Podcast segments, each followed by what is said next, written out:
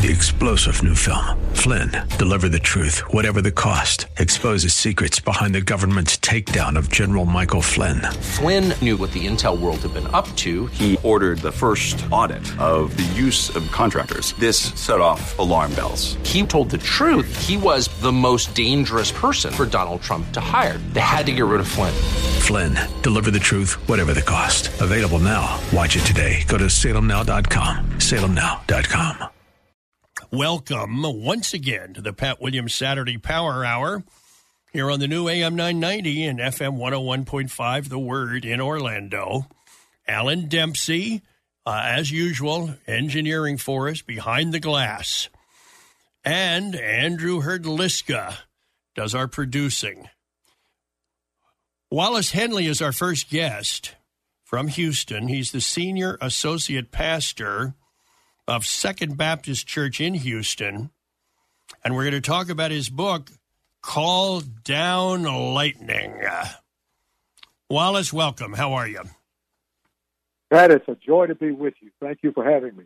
Thank you. Oh, Call Down Lightning. What does that title mean?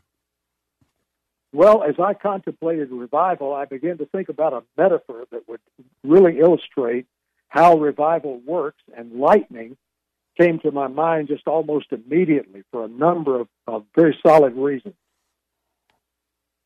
Well, let's dive into the book. First chapter is called We Need Lightning Now! Exclamation point. Uh, what what are you writing here? Yes, indeed. Think about the way lightning works. Lightning is invested; it's embedded in a in a cloud, mm-hmm. and the cloud comes and hovers. There's tremendous energy inside that cloud. Initially, that that lightning is sheet lightning. It, it, it's on a horizontal scale, but it needs to be released into the earth, and so there's a charge that's set up in the earth. Now, with respect to revival, obviously the cloud of God contains the energy of God. But we need that renewal. We need that power in the earth. And so the Lord allows a charge to set up in the ground in the form of crisis. And that propels the church to pray. The church has the authority to call down the lightning of revival. And that's what we saw demonstrated so graphically in the Welsh revival of 1904 and 1905. Tell us more about that. Well, there was a there was a young a coal miner by the name of Evan Roberts, and first of all, there was a crisis set up in his own life uh, where he became spiritually hungry, desiring so much of the Lord and desiring to see revival in his time. There were other people in that culture who were experiencing the same thing. For example, there was a wonderful pastor uh, in one of the major cities, major churches, and he lamented in 1902, 1903. He began to cry out to God because of the deadness of theology that was being taught in the churches. And we have these strands moving where God is setting up a charge in the in the lives of these people who are calling out revival and calling down that lightning of energy that would come into that culture. And what encourages me is that I believe that we are in a time very much like that when many, many people are beginning to feel that hunger for a great move of God that would produce social uh, as well as spiritual transformation. I want you to talk about the times and seasons of true revival. That's your second topic, Wallace. Well, Pat, one of the most important interpretive criteria for Scripture that has too long been neglected is the biblical doctrine of time mm. how time works. We have two wonderful Greek words that express that the word chronos, which means finite time, past, present, and future, and the word kairos, which means time, especially in the content that comes into chronos time. And kairos is that is that wonderful uh, content that God brings into the times and seasons of our lives. This is what the Bible means by times and seasons. Times chronos, seasons kairos. There are special times when God operates in special ways. There, there's a sequence that we see, for example, in the prototypical nation of Old Testament Israel. First, there was a ratification in which a, the general consensus of the culture was that God is our God. He is the He is the foundation of our land. we're together in acknowledging Him as our Lord. Blessed is the nation whose God is the Lord. Then comes a time of what I call the relapse of memory. Joshua and his generation die. A generation comes up that does not know God. They forget God, and they fall into the next uh, uh, category or the next cycle, which is rebellion. When they turn away from God, they turn away from righteousness, which brings on the next element in the cycle, which is the refiner's fire. Their, the consequence of their rebellion uh, begins to be experienced in the culture. And then comes another cycle, which is remembrance. People in down in the refiner's fire period, when that consequence is coming down on them, they begin to ask the question, what did we forget? What did we leave behind?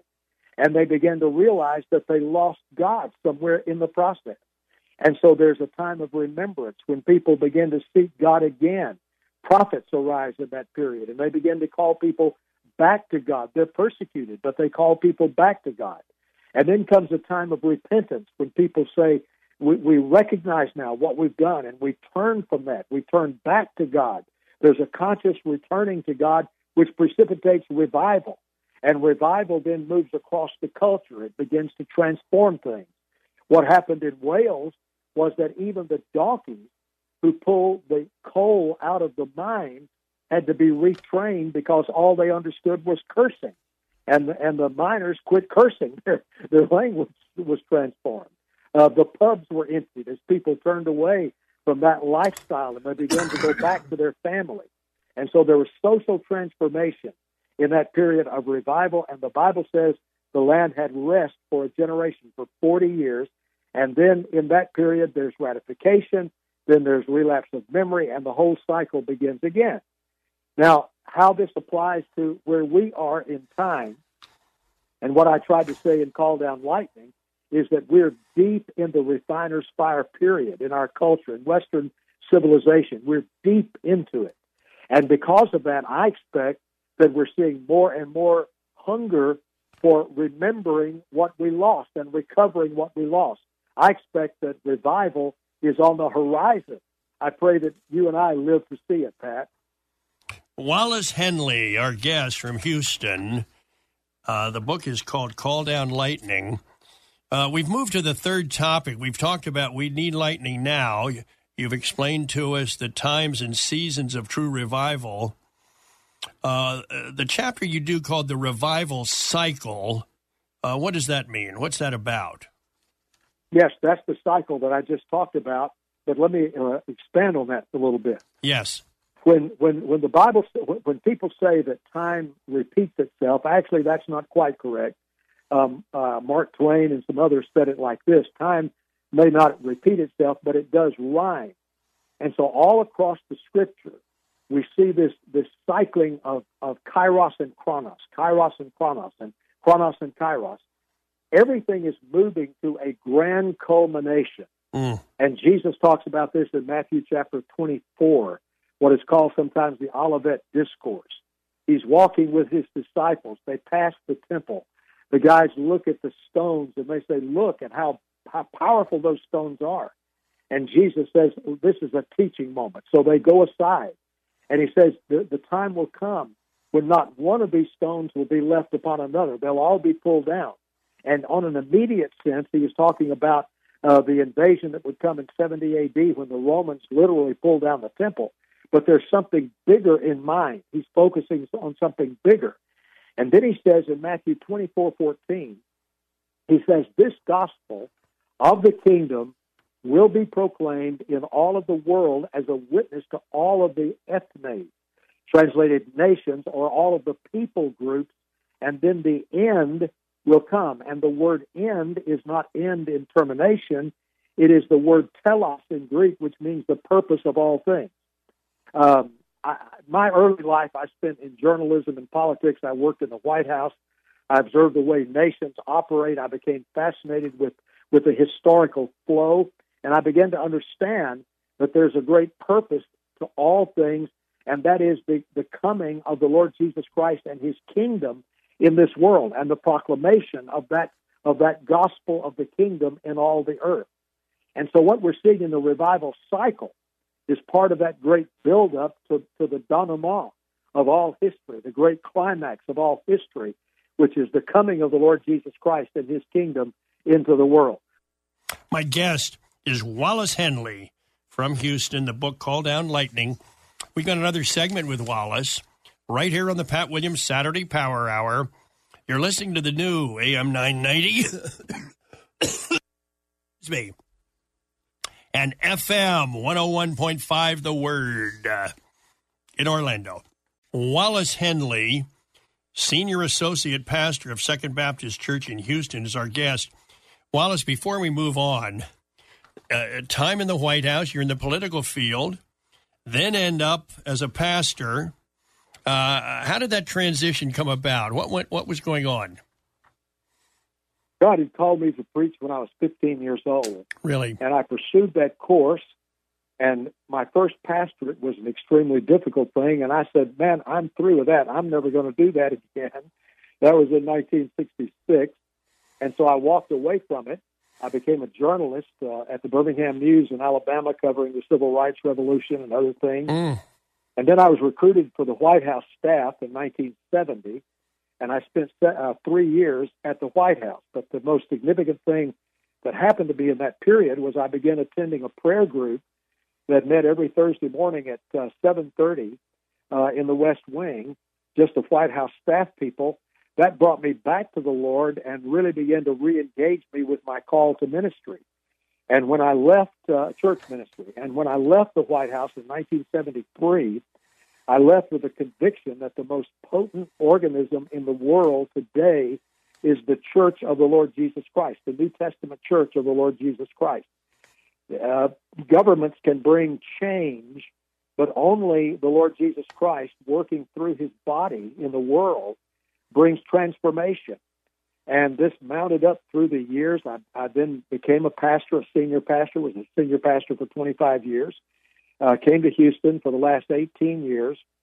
I've been senior associate at Second Baptist in Houston, which is a church of 81,000 members uh, spread over the city on six campuses. And so I'm I'm absolutely a church man. I believe that the Lord is working in the world through the church, and that the church is crucial to revival. Uh, tell me your thoughts about uh, Chuck Colson.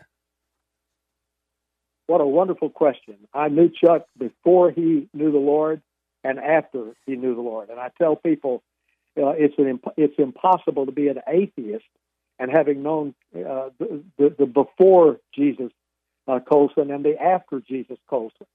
Um, when he was when he was uh, convicted of certain Watergate uh, crimes, allegations, he was sent to prison uh, at Maxwell Air Force Base in Montgomery, Alabama. And by that time, I had returned to the pastorate. We're now into 1974. I had returned to the pastorate and was pastoring a church uh, near Mobile. A friend called me and asked if I would go up and visit Chuck in prison.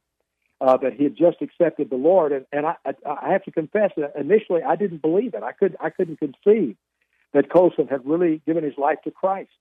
Uh, we would not even invite him to the prayer group. We, we, we thought he would just laugh us off. But I made the trip to Montgomery three times to the prison camp there. Uh, the warden gave us a, a conference room. We didn't understand that. You didn't usually get that kind of good treatment. But we found out later it was it was bugged, and they hoped we would talk about Watergate.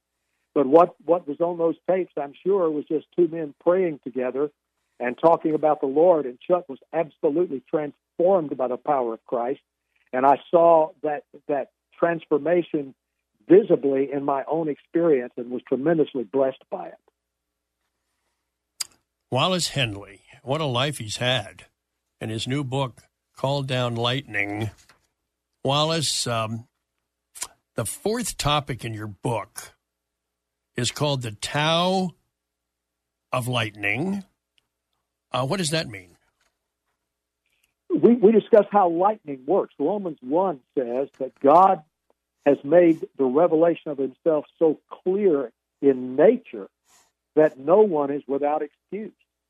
We look at nature and we can learn lessons about God from nature.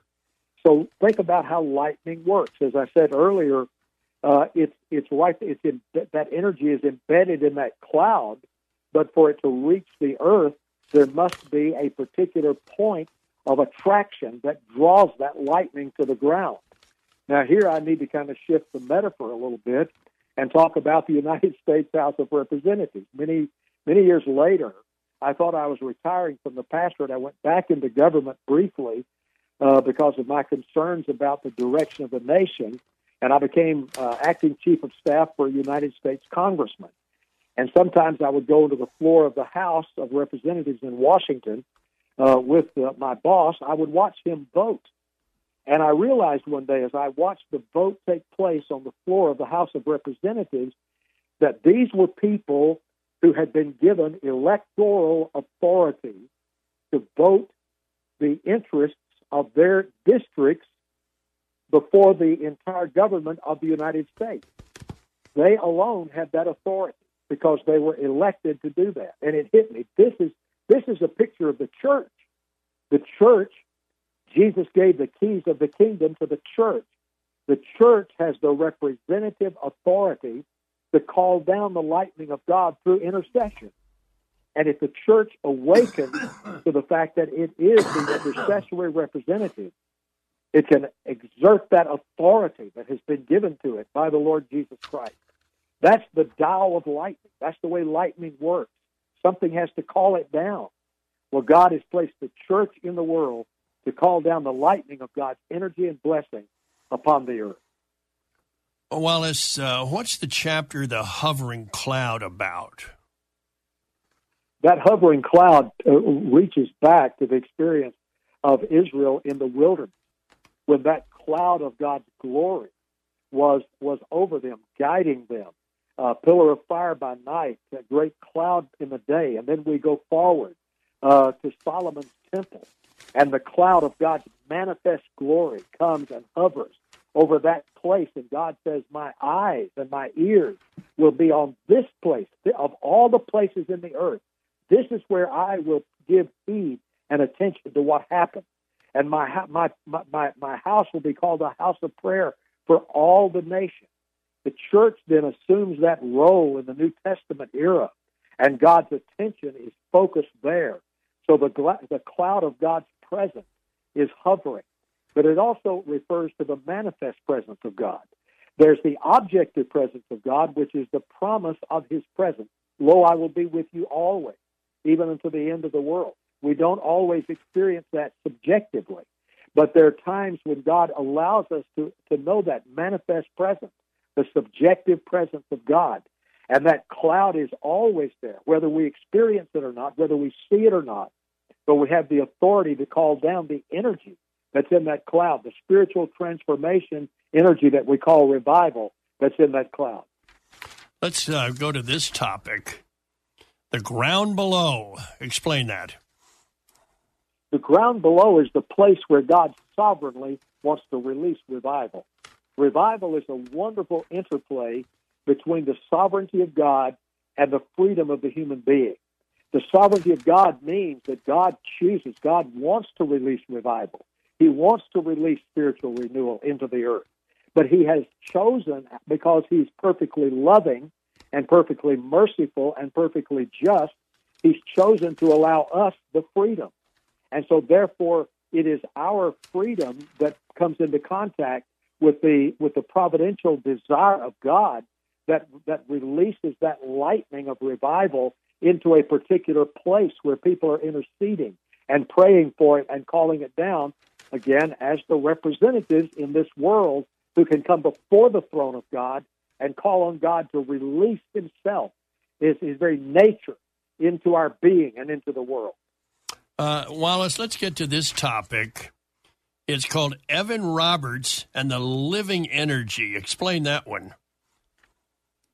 Evan Roberts came into a, first of all, into a knowledge of the Lord, which was which which was at the level of his own will and, and the commitment of his life.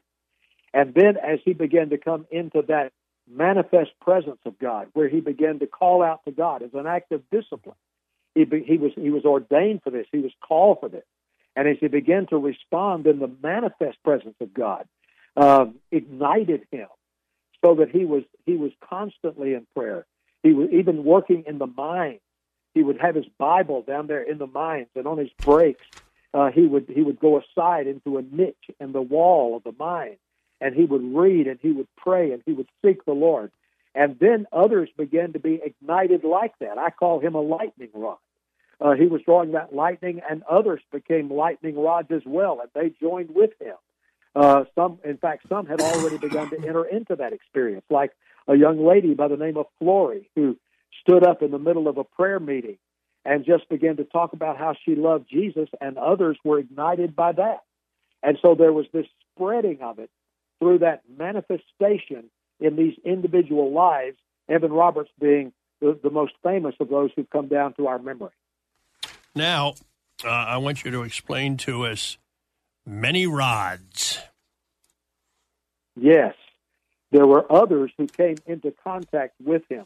Evan did not see himself in solitude in the sense of being just a guru who had come to do that. He was a very humble person, recognized his need for other people, and began to draw young people in his church uh, at, a, at a place called Moriah in Wales, a little tiny uh, uh, Methodist chapel, they called them, which were very, very conservative in their theology. He began to call other young people with him to begin to pray for revival.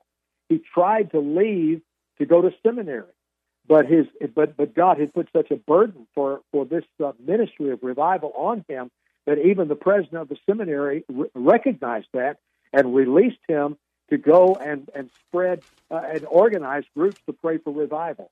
And as that happened, these other people with him became those lightning rods that drew revival not just to one place, but to many places all over Wales.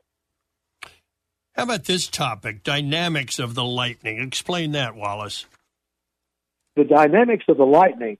Uh, one of the studies of, of natural lightning shows that that even though it uh, it is dangerous, even though it's full of energy, it it regenerates the nitrogen in the soil of the earth. So we've got to have that regeneration.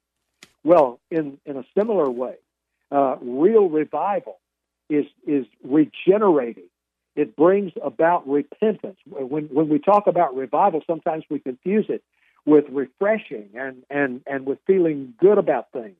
Actually, true revival brings on a, a, a hunger for regeneration, which prompts a desire for repentance, and people begin to turn for sin from sin. They begin to recognize their sin, and they begin to turn from it. This is a theme that, by and large, has gone out of the church in our time, but it's but it's a very important theme that is always um, uh, re- brought about uh, through real revival. This need for regeneration, for a replenishing of our lives not just in the sense of feeling better about things, but first of all for acknowledging the sin that stands in the way of that and, and repenting of it, turning away from it. Wallace Henley is our guest from Houston. Call Down Lightning, the name of his book. Handling the Lightning is your topic number 11. Uh, t- tell us about that. Handling the lightning is is crucial. Um, years ago, a very wonderful author uh, wrote about why revival tarries. And I write in the book about in, in my book about why revival tapers. Why do why do we lose it? Well, one of the things that occurs is that there is a need for order in the body of Christ when lightning when, when the lightning of revival begins to hit it. But rather than going to the scriptures to establish that order, we too often turn to our own penchant for institutionalizing things. Paul in 1 Corinthians chapter 14 deals very specifically with how to handle uh, spiritual manifestations in a, in a godly, biblical, orderly way. But unfortunately, what happens is we human beings try to make our own rules and our own regulations. Evan Roberts himself began to fall into some extremes in the views of some people, and I describe those in the book Call Down Lightning. Uh, then there were people who moved in around him. They, they were good people. They didn't mean to squelch things, but they began to stifle it in institutionalization. They began to try to turn things uh, into a revival institution. Revival is a dynamic like the lightning, and one manages it not by freezing it, not by isolating it, but one manages it in a biblical form based on 1 Corinthians 14. And so eventually, these folks who were trying to help him even pulled him out of Wales, took him to England, and said, Look, you just need to be here under us for a while, and we will get you under control, and this will help the revival to be healthy. Well, it did not help it to be healthy. Instead, it, it squelched, it quenched the revival. And, and after a year or so, that revival fire in Wales uh, diminished. How, praise God, it had moved out of Wales. It went all the way to North Korea. and one of the most interesting descriptions that I give in the book is how Pyongyang, which is the capital of North Korea, was known by 1906 as the Jerusalem of the East because there were so many church spires uh, in that city. My guest has been Wallace Henley. We've got more after this on the Pat Williams Saturday Power Hour. You're listening to the new AM 990 and FM 101.5 The Word in Orlando. Wallace Henley, our guest in that first segment uh, from Second Baptist Church in Houston, talking about his book, Call Down Lightning. Uh, Courtney Ellis is with us. Uh, she's in Wisconsin. Her book is out, Almost Holy Mama. First of all, Courtney, welcome. How are you? I'm great. Thanks for having me, Pat. And that you've got to explain that title.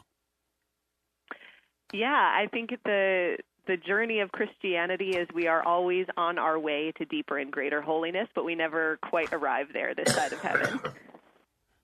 Excuse me. Well, let's dive in. Your first chapter is called Running on Empty, Longing for More. Uh, tell us about that. So, I think many of us are in particularly busy seasons of life. For me, it was having young children and working in ministry and just feeling really tapped out at the end of every day. And I was desperate to connect with God, but I wasn't sure how. I was just exhausted. And so I kept falling into this trap of saying, well, someday someday I'll work at these spiritual practices. Someday I'll have more time to read my Bible. Someday I'll really invest in my prayer life. And I started to realize that someday was never going to come. The day mm. was now. And God was so ready to meet with me. I just needed to begin turning to Him in the midst of the busyness of my day rather than waiting for these big empty stretches of time. God was there every minute, all day, anyway. then you move to this topic car rides and contemplation, finding Jesus on the freeways. So the book is structured around this year-long experiment I did with spiritual practices. So rather than trying to become an expert in anything, I just said, "Okay, God, please use what I'm doing already. Um, use the things I'm doing in my day to help me connect with you on a deeper level." And and God is so gracious and kind that way. God just is is ready to connect with us and, and wants to bless us. And so one of the things I was doing a lot of was driving my kids around. I was taking my preschooler to school. I was taking my baby to the pediatrician. And so I said, okay, God, when I'm in the car, when I'm driving, I'm going to think about you and I'm going to talk to you and I'm going to listen and, and pay attention to you. And, you know, God really used that in these wonderful, powerful ways. I would suddenly be pulling into the grocery store parking lot and, and just be reminded that every bit of food I was going to buy was provided by God and just feel so grateful and blessed by that. And it became a wonderful opportunity to hear from God, to experience God rather than just performing this this kind of drudgerous task of driving and uh, I live in Southern California and driving is never fun in Southern California. Uh, but when I knew God was going to meet me there in the car, it became it became a really profound and meaningful spiritual time. Uh, talk to us about sleepy time and service, sacrificial love at the end of a long day. So I think one of the challenges for us as Christians is to think about when is the most exhausting point in our day and how does God want to meet us there and to minister to us there. And for me as a parent of young kids who also had often long days at church working in ministry, putting my kids to bed at night was just soul crushingly exhausting. They they were usually a little bit hyper and they weren't really into obedience that late at night and I was just so tired. All I wanted to do was give them a bath and throw them in their beds. And and I said, "Okay, God, I need help during this hour to I would like you to teach me to serve my kids how you would serve my kids, how you serve me." And it's so beautiful because in scripture the sign of service is when jesus washes his disciples feet. And so there's water and there's a towel. And i was giving my kids a bath so there's water and there's a towel. And and i was able to really learn more what about what it meant to serve my kids not as not as a martyr and not as you know someone who just did everything for them but as jesus would serve them by by loving them just as they were by sometimes drawing some really firm boundaries and I found that I had more patience and more energy knowing that Jesus was with me in those really exhausting moments. I didn't always nail it. A lot of this book is the different ways I've failed at spiritual practices because I'm a work in progress. We all are. Uh, but that was the journey for me. Uh, let's get to this topic eating and the examen, finding God at the dinner table. So the examen is this wonderful ancient spiritual tool and I love that the modern church is kind of starting to reclaim some of these these ancient spiritual practices that really began in scripture and then have carried on through the centuries and, and through the millennia. And the examen is a practice um, of just thinking back over your day and noticing the high points and the difficult points and the way God was present to you in both of those things. So, because my husband and I have young children, uh, we did kind of a modified, easy version of the examen, and we did it at the dinner table every night. And a lot of families do this. They ask their kids, you know, what was the best part of your day and what was the worst part of your day? But then the examen also presses us to ask, where did you see God in your day? Where did where did God meet you in your day? And it was so great because I would hear parts of my husband's day that I didn't know about where where he had really experienced the love of God or the correction of God or uh or my my son then was about 3 years old and sometimes he would tell us that a little friend fell on the playground and that he was able to help comfort her and he knew that Jesus was helping comfort her. So it's it's this way to review your day and maybe notice God showing up in a way that you didn't in the moment because you were distracted or you were busy. And it's great because it's simple, it's easy, and you can do it at almost any age. And dinner is one of the times kids are kind of trapped in one area, so they're they're easy to ask some questions over the dinner table. Courtney Ellis is with us from Wisconsin. Her book "Almost Holy Mama: Laundry and Listening Prayer," because sometimes the voice of God sounds a lot like the dryer. So my husband and I uh, divide up our chores according to what we enjoy doing, uh, for the most part. But there are a couple chores neither of us like, and one of them is folding laundry. And because he takes the trash out, which neither of us want to do, I fold the laundry, and I just hate folding laundry. I just hate it, but it has to get done. And so I thought, how can I invite God into this practice, uh, into this family chore that I don't like to do? How can I meet with God here? And so um, I decided to pair the discipline, the spiritual discipline of, of listening prayer, to folding laundry. So as I folded laundry, when I was folding my older son's clothes, I would pray for him and then I would just be quiet. I think often our prayer lives are filled with many words, and Jesus tells us not to babble on like the pagans do. And so, what would it look like to listen, to fold and pray, and then to listen for God? And often, I was just met with this really deep sense of of how much God loved me, of how much God loved my children, of how much God was present to me even in the drudgery of this chore that I didn't like to do. And then I would fold my husband's clothes and pray for him in the same way, and fold the baby's clothes and pray in the same way. And it turned something that I, I didn't like doing into something um, where I had an opportunity to meet with and hear from God. And it really it didn't make me like folding laundry anymore, uh, but it it changed something that would just have been drudgery into an opportunity for spiritual growth. Now, tell us about showering with Scripture. Wash over me, Lord. One of the things many of us are in really short supply of is time. Uh, my time is is eaten away by by my kids and my ministry, and I know you have a lot of irons in the fire, Pat. I know time is in short supply for you as well so I really was hungry to learn more scripture, but I wasn't sure how to jam one more thing into my day. And and all of a sudden I realized one of the only times I got to myself that was peaceful and quiet and focused was my morning shower. And so I got some markers that could write on my shower walls and I wrote the Beatitudes in the shower, and I spent a month learning the Beatitudes in this wonderful, quiet, restful morning, 10 minutes of shower time that I had. And it was so, it was so great. And it was so fascinating how the verse of scripture or the few verses of scripture I had spent time learning in the morning would show up later in my day. It was like God had just prepared the way. This is the verse you're going to need. This is the passage that's going to encourage you or challenge you today. Um, so it's really an encouragement to people that learning scripture is so deeply important. And there's a place in your day where you can learn scripture. There's a little time there's a little window. It might be your shower. It might be um, you know when you're standing in line at the grocery store. But how can you pair this spiritual practice um, with something that you naturally do anyway? And for me it was my shower. Now let's get to this topic. Fasting from facebook. Giving up to gain the Bible talks a lot about fasting. Jesus in the Gospels says when you fast. He doesn't say if you fast.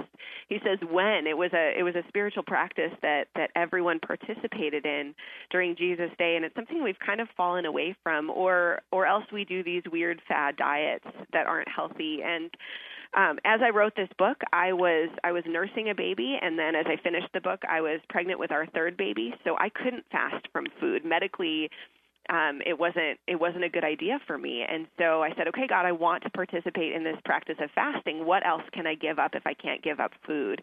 And uh, God really encouraged me to give up social media for a season. So for 40 days for the season of Lent, the season right before Easter, I gave up Facebook and Twitter and all social media and used that time instead to to pray and to focus on my family and to focus on friendships, to take walks, to do things in the real world. And that fast was such a beautiful reset of my appetites. Often we become addicted to things we don't even really know we're addicted to until we, we cut them out for a season. It helped me recalibrate a healthy use of social media, and God really met me in those newfound silences and spaces.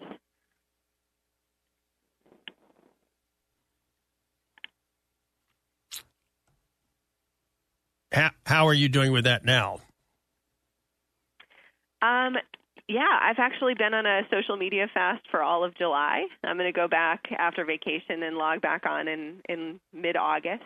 Um, but I've found from that that season of fasting that it really is good to unplug for a short season here and there, whether that's a week or a month. Um, my husband and I, we log off of social media at least one full day every week uh, for our family Sabbath. We stay off social media, and it's really been a game changer for us to not have to continually you know, be kind of blown and tossed by the winds of culture and the winds of the news of the day, and instead be able to think and pray more deeply about what's right in front of us and what God has called us to in this season. So it's one of the disciplines in the book I really encourage everyone to try if they can.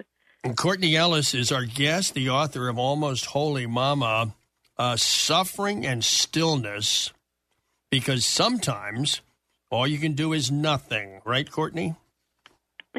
yeah none of us seek out suffering. We're we're not called to try to suffer, but if if you're a human and you live in the world at some point grief will come and suffering will come. And this takes many forms. Sometimes it's it's accident or illness. Sometimes it's a financial collapse. For me as i was writing this book i had mapped out my chapters and the, uh, there was not supposed to be a chapter on suffering uh, but then suffering hit me, and I had to pause this whole spiritual experience, this whole spiritual experiment, in order to just deal with what was right in front of me. And this was uh, when we became pregnant with baby number three. It uh, really just affected my body in a different way, and I got very, very, very sick. I had not been that sick with my first two babies, but for whatever reason, this one really, really floored me. And so I could care for my kids and I could do my job and then I was home and I was going to bed really early. I was I was throwing up multiple multiple multiple times a day and I was just miserable. And I'm a go-getter. I'm a doer. I, I like to be on on the move and God really taught me in this season that sometimes we have to stop and it's not a choice, it's not a decision and God just says, stop, slow down, and I'm going to minister to you right here in your bed or in this hospital bed or in this chair that you can't get out of and God met me in really powerful ways. So much of the spiritual life is walking with God. Uh, but sometimes God just lays us flat, and all we can do is receive. And even that is a gift. And I, I think I learned more in that chapter and in that segment of the book than in the rest of the book combined. It was the hardest lesson for me to just be still and receive from God, receive from my husband who had to do all the cooking and cleaning and, and child care and and receive from my friends and my church in that really, really low season. Um, but there there is a gift. There's a gift in suffering and there's a gift in stillness. Before the break, give me about 30 seconds on your three children. How old are they and uh, what's up with them? Oh, they are the best. They're wonderful. I have a, son who's almost seven years old. His name is Lincoln. I have a second son who's three and a half named Wilson. And then we have a baby daughter who's nine months old named Felicity. And they are just absolute joys. They're lots of fun, lots of energy, lots of fun. Courtney Ellis is our guest. We've got another segment with Courtney right here on the Pat Williams Saturday Power Hour. This is the new AM 990 and FM 101.5 The Word in Orlando, and we're always just so pleased uh, when you come and uh, spend time with us. Always try to have interesting guests for you, and Courtney Ellis is no exception. Uh, we're back right after this. Courtney Ellis is with us. She's in Wisconsin, talking about her new book, Almost Holy Mama. Courtney, we've arrived at this topic getting ready with gratitude. Thanksgiving amid chaos. This chapter came out of uh, a realization that that that I had that I was not very grateful in the morning. Uh, I'm not a morning person, and getting two kids or now three kids ready to do anything, uh, go to church on a Sunday, go to school, go to the park, go to the grocery store is is it's a three ring circus. Uh, I have a friend who calls it the goat rodeo, and that's that's what it feels like. They're just they're everywhere, and and so I would get very easily frustrated and and run down and just start my day off on the wrong note. And so one of the spiritual practices um, that a lot of Christian authors write about is gratitude, and what does it mean to be thankful and present to what God has given to us. Um, so I decided to practice the the discipline of gratitude in the morning when I was getting ready. So whether that was uh, getting dressed, putting on makeup, getting the kids dressed, to turn into this rhythm of thank you, Lord. Thank you, Lord, for what is in front of me. Thank you, Lord, for the clothes that I'm wearing. Thank you, Lord, uh, for the children and their energy. And making that into a real spiritual discipline rather than just getting through the chaos and it opened my eyes to the blessings of God in a, in a much deeper way things that i would take for granted like the food that was on our breakfast table or the clothes that my children were wearing. My, my husband and i work at a church so we often just get these wonderful beautiful high quality hand me downs from people you know and what a gift that we didn't pay for a lot of the things our kids were wearing. And um, I really began to to start my mornings off in a different way and on a different note because of the way God God met me in that practice. It wasn't that I was drumming up gratitude or trying harder to be grateful. It was that I was beginning to just start this rhythm of thank you God for this, thank you God for this, and in giving thanks, God really opened my heart uh, to see and understand more of His blessings. Now, I want you to talk to us about travel and pilgrimage, going away and coming home. What's that about? The spiritual life of a Christian is is kind of one giant pilgrimage, right? We we meet God and then God doesn't say you're perfect how you are, stay here, never change. God takes us on this journey toward him, toward deeper holiness and compassion and patience and wisdom. And so, any little journeys we have in our lives, any little trips or vacations, are opportunities uh, for spiritual practice, to practice pilgrimage. What does it mean that God calls us away from our home? What does it mean that God is with us on the journey? And what does it mean that we find God at every step along the way and at our destination? So we were setting off for a family vacation uh, to come to the Midwest and visit my family in Michigan and in Wisconsin. And we started to think about this as a pilgrimage to give thanks to God before we left, to give thanks when we arrived, and to look for God along the way. And suddenly, that that friendly gate agent wasn't just a friendly gate agent. She was a way God was reaching out to us and reminding us that that God was on the journey with us. And the the fact that the flight attendant gave my son a free granola bar that was his very favorite kind was a sign that God God knew we were going to be on that airplane. And even the bumps in the road then become an opportunity to press into spiritual disciplines like patience and gratitude rather than just drudgery and getting to the other side. Um, so any trip, whether it's just to the grocery store or all the way around the world, is an opportunity to meet with God on a pilgrimage. Now, Courtney, ceasing in celebration, discovering the playful God.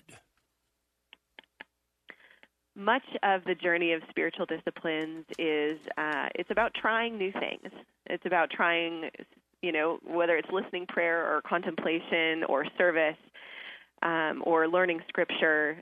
But ultimately, God's goal is for us to worship and enjoy Him and to enjoy one another. And so as I was writing this book, I was going back and forth with my editor. She's this this wonderful, brilliant woman named Kay, and and she said, you know, I think part of your journey is learning that God doesn't always want you to just try harder and do more. God wants you to enjoy Him. What would it look like if you ended the book with a chapter on celebration? And I said, well, I don't really know how to do that. She said, great, then that's the chapter you need to write. So for the final chapter in the book, I I made it a goal to go to the beach twice a week. I live in Southern California. I'm 20 minutes from the beach, 20 minutes from the ocean, and I never go because there are always things I should be doing. I should be buying groceries and I should be working on this Bible study and I should be, you know, giving my kids a bath before bed. And so I do the things I should do, and I don't do the things uh, that might be really life giving and celebratory. So, twice a week for the entire month, I went to the beach. And just enjoyed God. Just just walked on the shore and and praised Him and prayed and and just soaked up the joy uh, of the beach. It's really hard to be grumpy uh, when you're in front of the ocean. You can do it, but it's hard. So um, in that season of celebration, I just really really began to realize some some deep profound things about God about the God who loves us Zephaniah says that God rejoices over us with singing, and that the goal isn't to try harder and be better and be good. The goal is to enjoy God. And, and as we begin to worship Him, Father, Son, and Holy Spirit, we are transformed and we are changed. And it's not by trying harder; it's a, it's through this gift of grace that God gives to us. And so this chapter was really transformative for me. It was transformative for our family uh, in learning to celebrate in a deeper way that life is not all about doing more. Sometimes it's just about soaking in soaking in the moment and in the love of God. At the end of the, your book, you t- uh, write about almost holy, fully loved. Where do we go from here? Yeah, folks often ask me if I now uh, if I now do all of these spiritual disciplines all the time now that I've written this book, uh, and the answer to that is no, uh, because seasons ebb and flow, and there are different needs in our lives. There are things that all Christians are called to do. All Christians are called to pray and study Scripture. Uh, but that might look different for us in different seasons. It might be more more listening prayer. It might be more of the Lord's prayer. It might be more journaling prayer. Um, so there is ebb and flow, but the deepest lesson for me of the book, and the lesson that I hear from many many young moms are learning, and and and folks who aren't moms as well, um, they're learning that that God is there in the rhythms of their life, reaching out.